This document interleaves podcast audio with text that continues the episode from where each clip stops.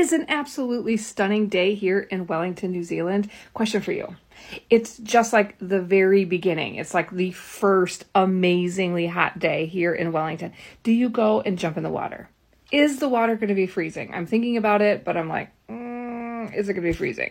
And if you're going to jump in the water, are you going to have a wetsuit on? Like, I just don't know. Like, I feel like New Zealand, I feel like the whole beach is going to be packed if I go down there. But, like, I really want to. I really just want to get in the water. I just want that feeling. But, like, am I going to be freezing and be, like, totally regretting it? Because you know what? I am not strapping on, oh, that wetsuit right now.